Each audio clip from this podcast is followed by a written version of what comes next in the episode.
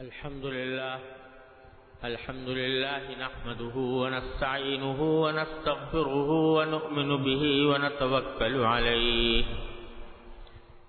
ونعوذ بالله من شرور أنفسنا ومن سيئات أعمالنا. من يهده الله فلا مضل له ومن يضلله فلا هادي له. وأشهد أن لا إله إلا الله وحده لا شريك له. وأشهد أن سيدنا وسندنا ونبينا ومولانا محمدا عبده ورسوله صلى الله تعالى عليه وعلى آله وأصحابه وبارك وسلم تسليما كثيرا. أما بعد فأعوذ بالله من الشيطان الرجيم. بسم الله الرحمن الرحيم. ألهاكم التكاثر حتى زرتم المقابر؟ كلا سوف تعلمون ثم كلا سوف تعلمون كلا لو تعلمون علم اليقين لتربن الجحيم ثم لتربنها عين اليقين ثم لتسألن يومئذ عن النعيم آمنت بالله، صدق الله مولانا العظيم، وصدق رسوله النبي الكريم، ونحن على ذلك من الشاهدين والشاكرين، والحمد لله رب العالمين. بزرگان محترم اور برادران عزیز، سورہ تکاثر کا بیان کچھ عرصے سے چل رہا ہے۔ جس کی آخری آیت میں اللہ تبارک و تعالی نے یہ فرمایا کہ تم سے ان ساری نعمتوں کے بارے میں ضرور پوچھا جائے گا جو تم یہاں استعمال کر رہے ہو۔ کیا پوچھا جائے گا؟ اس کے بارے میں میں نے ایک حدیث آپ کو سنائی تھی کہ جس میں نبی کریم سربرد عالم صلی اللہ علیہ وسلم نے فرمایا تھا کہ چار باتیں ہیں کہ جب تک ان چار باتوں کا بندے سے سوال نہ ہو جائے، اس وقت تک وہ آگے نہیں بڑھ سکے گا قیامت کے دن۔ ان چار باتوں میں سے ایک بات یہ کہ عن عمر ہی فیما اپنا کہ اپنی عمر کو اس نے کس چیز میں ختم کیا؟ تو عن شباب ہی فیما ابلا اپنی جوانی کو اس نے کس طرح بوڑھا کیا، اس کو کس کام میں خرچ کیا۔ اور تیسری بات جس کا بیان پچھلے جمعہ میں میں نے شروع کیا تھا، وہ یہ ہے کہ یہ پوچھا جائے گا کہ امال ہی من اینک تصبہ و فیم انفق۔ اس کے مال کے بارے میں پوچھا جائے گا کہ اس نے کہاں سے کمایا اور کہاں خرچ کیا۔ اور جیسا میں نے عرض کیا تھا، مال، ہر وہ چیز مال میں داخل ہے جس سے انسان دنیا میں نفع اٹھاتا ہے۔ روپیہ پیسہ ہو، ساز و سامان ہو، گھر ہو، سواری ہو، یہ سب مال ہے۔ کہاں سے کمایا؟ اس کا جواب دینا پڑے۔ یعنی اللہ تبارک و تعالیٰ نے کمائی کے کچھ طریقے جائز قرار دیے ہیں اور کچھ ناجائز قرار دیے کچھ حلال ہے کچھ حرام ہے ہمیں حکم یہ دیا گیا ہے کہ جو مال بھی حاصل کرو، جائز طریقے سے حاصل کرو، حرام طریقے سے بچو۔ تو قیامت میں پوچھا جائے گا کہ ساری زندگی جتنا مال کمایا یا جس سے تم نے نفع اٹھایا، وہ کہاں سے آیا تھا؟ جائز اور حلال طریقے سے آیا تھا یا حرام طریقے سے؟ اگر حرام طریقے سے آیا تھا تو وہ تمہیں جہنم میں لے جانے والا ہے، وہ تمہارے لیے آگ کے انگارے ہیں۔ تو میں یاد کر رہا تھا پچھلے جمعہ کہ بہت سے حرام کام تو وہ ہیں جو ہر آدمی جانتا ہے۔ چوری ہے، ڈاکہ ہے، غصب ہے، دھوکہ بازی ہے، وغیرہ وغیرہ۔ ہر ایک آدمی جانتا ہے کہ یہ حرام ہے، رشوت ہے۔ لیکن بہت سے کام ایسے ہیں جو ہم لوگ اپنے بے دھیانی میں کیے جاتے ہیں اور خیال نہیں ہوتا کہ ہم حرام طریقے سے یہ مال حاصل کر رہے ہیں۔ جس کی کچھ مثالیں میں نے پچھلی مرتبہ آپ کے خدمت میں پیش کی تھی۔ کہ ایک ملازم ہے، وہ اپنی ڈیوٹی کے پورے اوقات کام میں نہیں لگاتا۔ تو اس کے نتیجے میں جو آمدنی حاصل ہو رہی ہے، اس کا وہ حصہ جو اس نے کام میں نہیں لگایا، وہ حرام تنخواہ کا وہ حصہ حرام جھوٹے سرٹیفکیٹ لے کر چھٹی لے لی، تو یہ چھٹی بھی حرام اور اس دن کی جو تنخواہ اس کے مال میں آئی، وہ بھی حرام۔ وہ حرام مال مل گیا اس کے اندر یہ وہ چیز ہے کہ جس میں عام طور سے لوگ خیال بھی نہیں کرتے کہ ہم نے کسی حرام کام کا ارتکاب کیا ہے۔ اچھے خاصے پڑھے لکھے، سمجھدار، دیندار، نمازی۔ لیکن معاملات میں آ کر وہ اس بات کا دھیان نہیں کرتے۔ یا کسی بھی شخص سے کوئی چیز اس کے اس کی خوش دلی کے بغیر حاصل کرے۔ لا يحل مال امرئ مسلم الا بطيب نفس منه. کسی بھی مسلمان کا مال حلال نہیں ہے جب تک کہ اس نے خوش دلی سے آپ کو نہ دیا ہو۔ اگر آپ نے زور زبر سے درستی کر کے دباؤ ڈال کر اس کو اس کے مال پر قبضہ کر لیا یا اس سے حاصل کر لیا، چاہے اس نے دے دیا ہو لیکن بیچارہ مجبور ہو کر دے رہا ہے، تو وہ بھی حلال نہیں۔ وہ ناجائز ہے۔ فقائے کرام نے یہاں تک لکھا ہے کہ آدمی اگر کوئی چیز خریداری کرنے کے لیے گیا تو بیچنے والے نے کوئی قیمت بتائی، آپ نے کم کرایا۔ تو تھوڑا بہت معمولی طور پر کہہ دینا کہ بھائی نہیں کم کر دو، اس میں تو کوئی حرج نہیں ہے۔ تجارت میں ایسا ہی ہوتا ہے کہ بیچنے والا پیسہ زیادہ لگاتا ہے اور خریدنے والا کم کرنا چاہتا ہے، کوئی حرج نہیں۔ لیکن اتنا اصرار کرنا اس کے اوپر، اتنا اصرار کرنا کہ وہ زچ ہو جائے۔ اور سوچے بھائی، جاؤ اس بلا کو ٹالو کسی طرح، چلو جی جس طرح کہہ رہا ہے، اسی طرح دے دو۔ اب اس کا دل خوش نہیں تھا۔ خوش دلی سے نہیں دے رہا تھا، لیکن چونکہ آپ اس کے سر پر مسلط ہو گئے اور اس کو جان چھڑانا مشکل ہو گیا تو اس سے بیچارے نے سوچ کر کے بھائی، یہ جان چھوڑ نہیں رہا، چلو دے دو جتنے میں کہہ رہا اس میں دے دو تو یہ جو آپ نے رعایت کروائی، یہ رعایت نہیں ہے، یہ زبردستی ہے۔ اور یہ خوش دلی کے بغیر لیا، لہٰذا وہ حلال نہیں آپ سے یہاں تک فقائے کرام نے اس مسئلے کو بیان کیا ہے کہ کسی کے دل پر دباؤ ڈال کر یا اس کے اوپر مسلط ہو کر کوئی چیز اگر آپ وصول کریں گے تو وہ حرام ہوگی۔ آج کل شادی بیاہ کے معاملات میں یہ بکثر نظر آتا ہے کسی کیا شادی ہو رہی ہے اور عزیز رشتے دار جو ہیں وہ تحفے دیتے ہیں۔ اگر تحفہ خوش دلی سے دے رہے ہیں، دل چاہ رہا بھی ہمارا ایک عزیز ہے رشتے دار ہے، اس کے خوشی کا موقع ہے۔ چلو، میرا دل چاہ رہا ہے کہ میں اس کو کوئی ہدیہ دوں، تحفہ دوں۔ اپنی خوش دلی سے دے، بہت اچھی بات ہے۔ کوئی گناہ نہیں، بلکہ ثواب ہے۔ کسی مسلمان کا دل خوش کرنا حدیث میں آتا ہے کہ تحاد و تحاب۔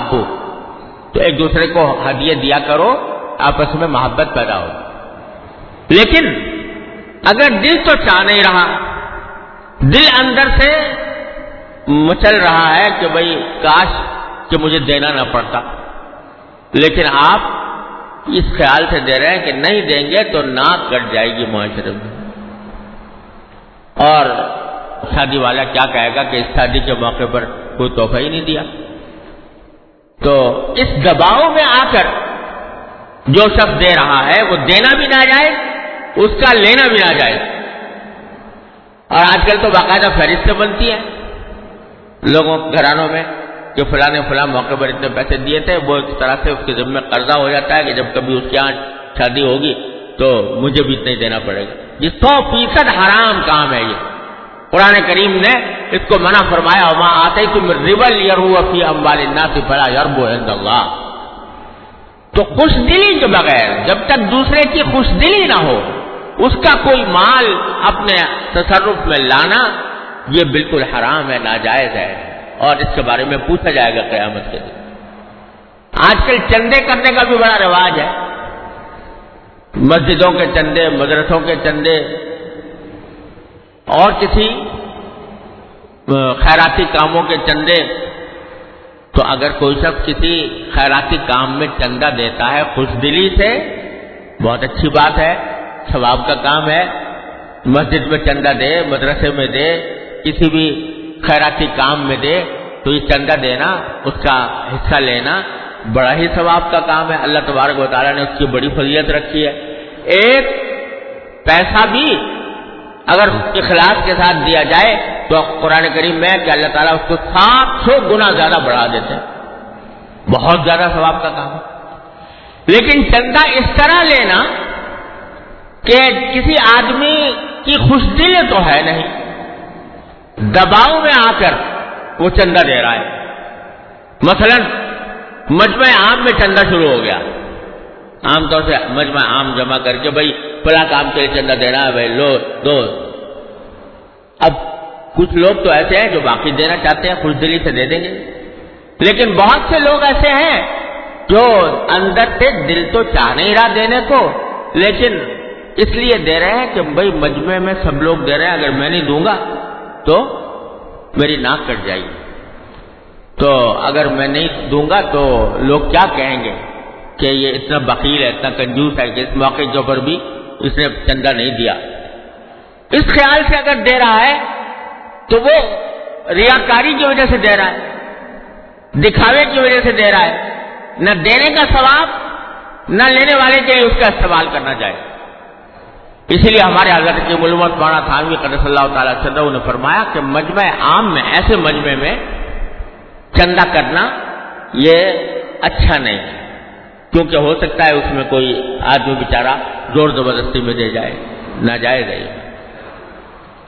بلکہ ہمارے حضرت حکیم الامت مانا تھانوی عبداللہ رہے تو یہاں تک فرمایا کہ بعض مرتبہ ایسا ہوتا ہے کہ لوگ چندہ لینے کے لیے جاتے ہیں کسی دکان پر، کسی تاجر کے پاس تو اگر کوئی عام آدمی چلا جائے چندہ لینے کے لیے، تو خیال ہے کہ پتہ نہیں وہ دے گا نہیں دے گا۔ لیکن کوئی بڑی شخصیت ساتھ لے کے چلے گا، بڑی شخصیت جس کا روب ہو، جس کا ایک وقار ہو، تو بڑے، بڑی شخصیت آ گئی۔ تو اب وہ بیچارہ جو جس سے چندہ مانگا جا رہا ہے اس کے اندر مجال نہیں ہے کہ وہ انکار کر سکے۔ اتنا بڑی شخصیت میرے پاس آ گئی اور مانگ رہی ہے۔ تو میں چندہ مانگ رہی ہے، تو میں دینے پر مجبور ہوں۔ نہ اس کا دل چاہ رہا ہے دینے کا، نہ اس کے پاس، اس کے دل میں خوشی ہے دینے کی۔ لیکن اتنا بڑی شخصیت نے آ کر مجھ پر اپنا دباؤ ڈال دیا۔ اس کا صرف آ جانا ہی یہ کافی ہے اس کام کے لیے کہ اس کے اوپر دباؤ پڑ گیا۔ تو فرماتے ہیں، ایسا کرنا جائز نہیں، ایسا چندہ حلال نہیں۔ تو شریعت نے اتنی باریک بینی کے ساتھ یہ احکام عطا فرمائے ہیں کہ جو پیسہ بھی تمہارے پاس آ رہا ہے، اس کے بارے میں سوچو کہ آیا حلال طریقے سے آیا یا حرام طریقے سے آیا۔ اگر حرام طریقے سے آیا تو لاکھوں روپے بھی ہو تو ٹھوکر مار دو۔ اور اگر حلال طریقے سے آیا تو تھوڑا بھی آئے گا تو تمہارے لیے برکت کا سبب بنے گا۔ آج جو معاشرے کے اندر ایک طوفان برپا ہے، لوگ مصیبت میں ہیں، عذاب میں گرفتار ہیں۔ جدھر دیکھو، ایک نا امیدی کی فضا نظر آتی ہے۔ حکومت کی طرف دیکھو، محکموں کی طرف دیکھو، کوئی نظام ہے ہی نہیں طرح سے اور قتل و قارت گری کا بازار گرم ہے، جان مال آبرو محفوظ نہیں ہے، مصائب کا لوگ شکار ہیں۔ یہ در حقیقت اس کی بہت بڑی وجہ یہ ہے، ہمارے معاشرے میں حلال و حرام آمدنی کا فرق مٹ گیا۔ پیسہ آ رہا ہے، جہاں سے بھی آئے۔ پیسہ آ جائے، کسی طرح بھی آئے۔ اور آج مل جائے، جلدی مل جائے۔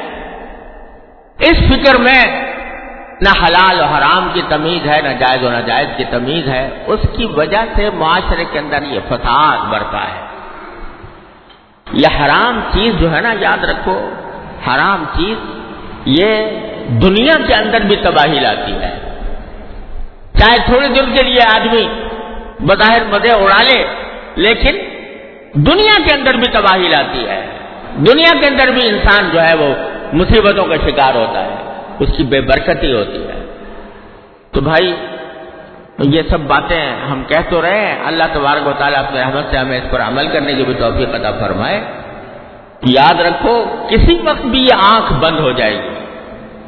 کسی وقت بھی ہم قبر کے اندر چلے جائیں گے۔ کسی وقت بھی اللہ تبارک و تعالیٰ کے سامنے کھڑے ہوں گے۔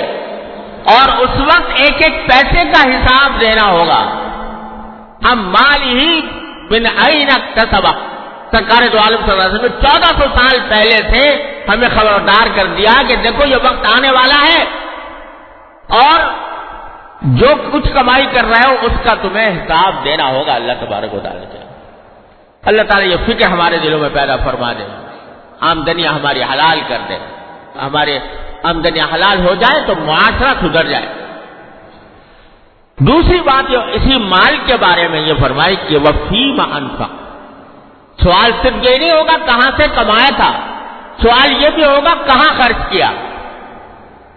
جائز کام میں کیا، حرام کام میں کیا، ناجائز کام میں کیا۔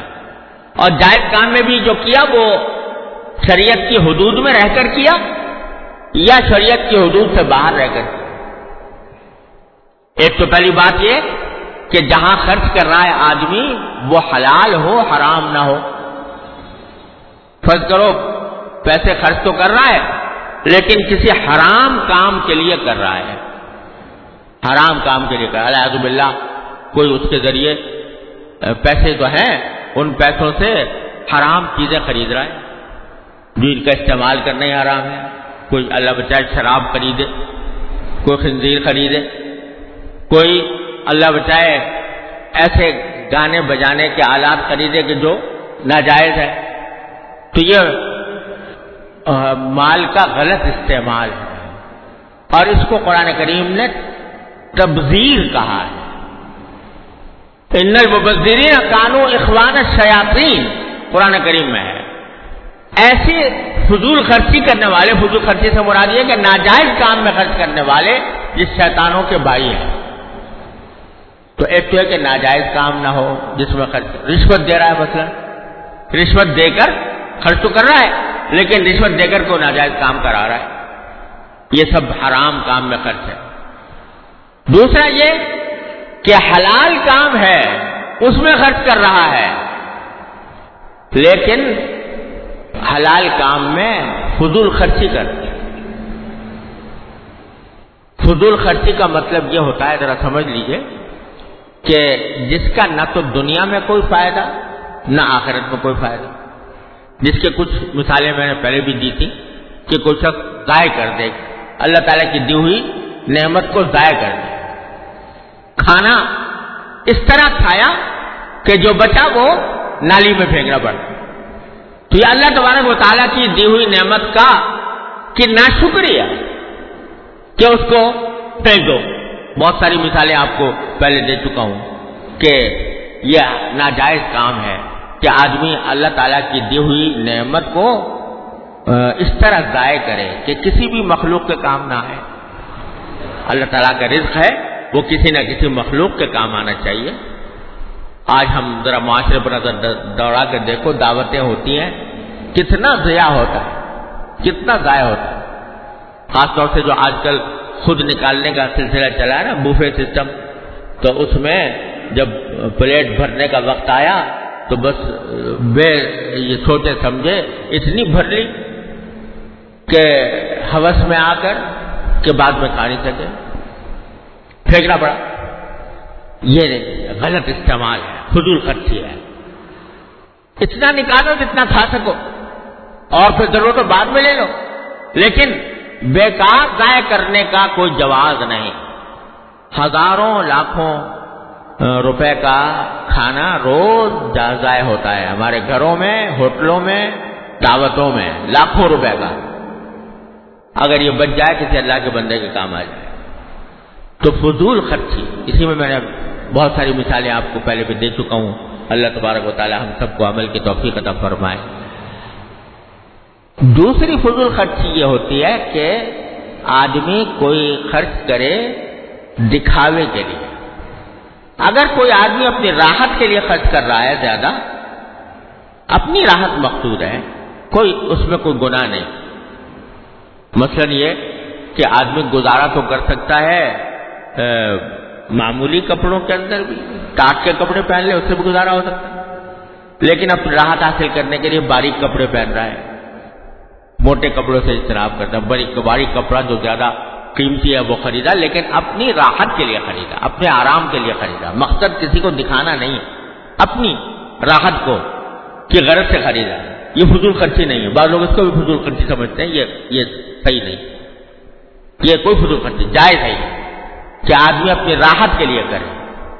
بلکہ اگر اپنا دل خوش کرنے کے لیے کچھ تھوڑی بہت سجاوٹ بھی کرے۔ کپڑا ایک ہی قسم کا تھا، لیکن ایک زیادہ خوبصورت لگ رہا ہے، زیادہ اس کے اندر کوئی ایسا کام بنا ہوا ہے کہ دیکھنے میں اچھا لگتا ہے تو آدمی کو دل چاہتا ہے کہ میں یہ سجاوٹ والا کپڑا پہنوں۔ اس کے اندر بھی کوئی حرج نہیں۔ یہ بھی جائز اچھا کسی شریعت نے اس کے اوپر کوئی پابندی نہیں لگائی۔ لیکن اس لیے پہنے، اس لیے خریدے تاکہ دنیا میں میرا نام ہو کہ دیکھو کیسا شاندار کپڑا پہنتا ہے۔ یا لوگ اس کو دیکھ کر مجھے بڑا آدمی سمجھے۔ یہ جب خیال آ جائے گا تو یہ دکھاوا ہو گیا، یہ اسراف اور فضول خرچی ہو گئی ہمارے حضرت حکیم البت مولانا خان رب اللہ فرماتے ہیں کہ دیکھو، کوئی شخص مکان بنا رہا ہے، تو مکان کا ایک درجہ تو یہ ہے کہ ایسا مکان بنا لے جو قابل رہائش ہے۔ جھونپڑی ہے یہ اب کچی چھت ہے، کچی دیواریں ہیں، تو رہائش کے قابل تو ہے وہ۔ تو وہ تو خیر جائز ہے ہی۔ ایک یہ ہے کہ بھائی رہائش ہی نہیں ہے، ذرا آسائش بھی ہو یعنی آرام بھی ہو۔ یہ نہ ہو کہ جب برسات آئے تو چھت چبک رہی ہے۔ لہٰذا پختہ چھت ڈال دی، پختہ دیواریں بنا دی اور اس میں نسبتاً آرام کا انتظام کر دیا۔ گرمی سردی سے بچاؤ ہو، بارش سے بچاؤ ہو، تو یہ آسائش۔ رہائش کے بعد دوسرا درجہ آسائش یعنی آرام۔ یہ بھی جائے پھر آسائش اس طرح بھی حاصل ہو سکتی ہے کہ بھائی بنا تو دیا گھر، لیکن اس کے اوپر کوئی رنگ نہیں ہے، کوئی پلسٹر نہیں ہے، ویسے ہی گھر کھڑا کر دیا ہے۔ تو یہ بھی ہو سکتا ہے۔ لیکن کوئی شخص کہتا ہے، بھائی میں اس کو ذرا خوبصورت بناؤں تاکہ میں جب داخل ہوں تو اچھا لگے مجھے۔ تو اس کے اندر پلاسٹر بھی کر لیا، اس پر رنگ بھی لگا دیا۔ یہ آرائش، وہ آرائش جس کا مقصود اپنے آپ کو خوش کرنا ہو کہ جب میں داخل ہوں تو دل خوش ہو میرا گھر کے اندر اور میں اللہ تعالیٰ کا شکر ادا کروں ماشاء اللہ اللہ قوت اللہ بلّہ کہوں اور داخل ہو جاؤں۔ اس لیے آرائش کرنا بھی کوئی گناہ نہیں، جائز طریقے سے آرائش کرنا بھی جائز۔ ایک چوتھا درجہ ہے نمائش۔ نمائش یہ کہ ایسا گھر بناؤ کہ دنیا میں شوہرا ہو اس کا۔ محلے والے کہ بھائی ہارے سارے محلے میں سب سے اچھا گھر بلا کا ہے۔ اس لیے بنا رہا ہے۔ تو یہ نمائش ہے۔ یہ ہے حرام اور یہ ناجائز اور یہ اسراف اور فضول کرتی ہے۔ تو رہائش جائز، آسائش جائز، آرائش جائز۔ جو منع ہے وہ کیا ہے؟ نمائش۔ کہ میں دوسروں کو دکھا کر بڑا بننے کی خاطر کوئی کام کر رہا ہوں، یہ حرام، یہ نہ یہ فضول خرچی میں داخل تو فضول خرچی کی یہ یہ تفصیل حضرت نے بیان فرمائی۔ تو آخرت میں جہاں حضور صلی اللہ علیہ وسلم نے فرمایا کہ پوچھا جائے گا کہاں سے کمایا، وہاں یہ بھی پوچھا جائے گا فیم انفقا کہے میں خرچ کیا؟ اگر رہائش کے لیے کیا، آسائش کے لیے کیا، آرائش کے لیے کیا؟ جائز ہے تمہارے لیے۔ لیکن اگر نمائش کے لیے کیا ہے تو پھر وہ تمہارے لیے وبال ہوگا آخرت کے اندر۔ اللہ تعالیٰ ہر مسلمان کو اس سے بچنے کی توفیق عطا فرمائے۔ اللہ تبارک و تعالیٰ اپنے فضل و کرم سے، اپنی رحمت سے ان سوالات کا صحیح جواب تیار کرنے کی توفیق عطا فرمائے اور ہماری زندگی کو اللہ تبارہ اپنی رضا کے مطابق ڈھال دے۔ تو آخر روانہ الحمد للہ